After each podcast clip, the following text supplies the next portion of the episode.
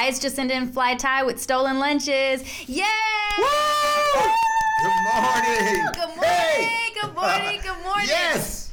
I have a question for you. Did you start your day off like this? Like super excited for life? Or, or were you kind of like, oh, what am I gonna wear? Do I have my lunch? Oh my gosh, this long list of things I have to do. I gotta check my emails. Do I have gas? Oh, traffic. Oh, the kids.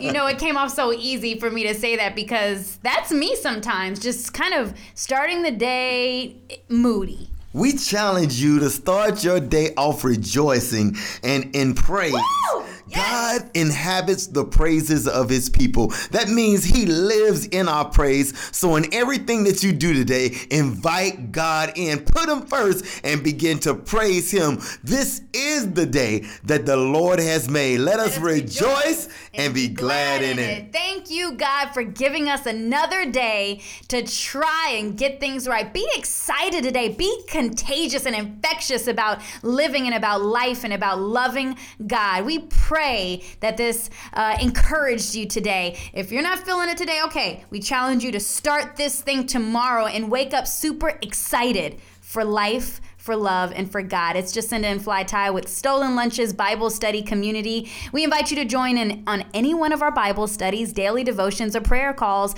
Join our mailing list at stolenlunches.com.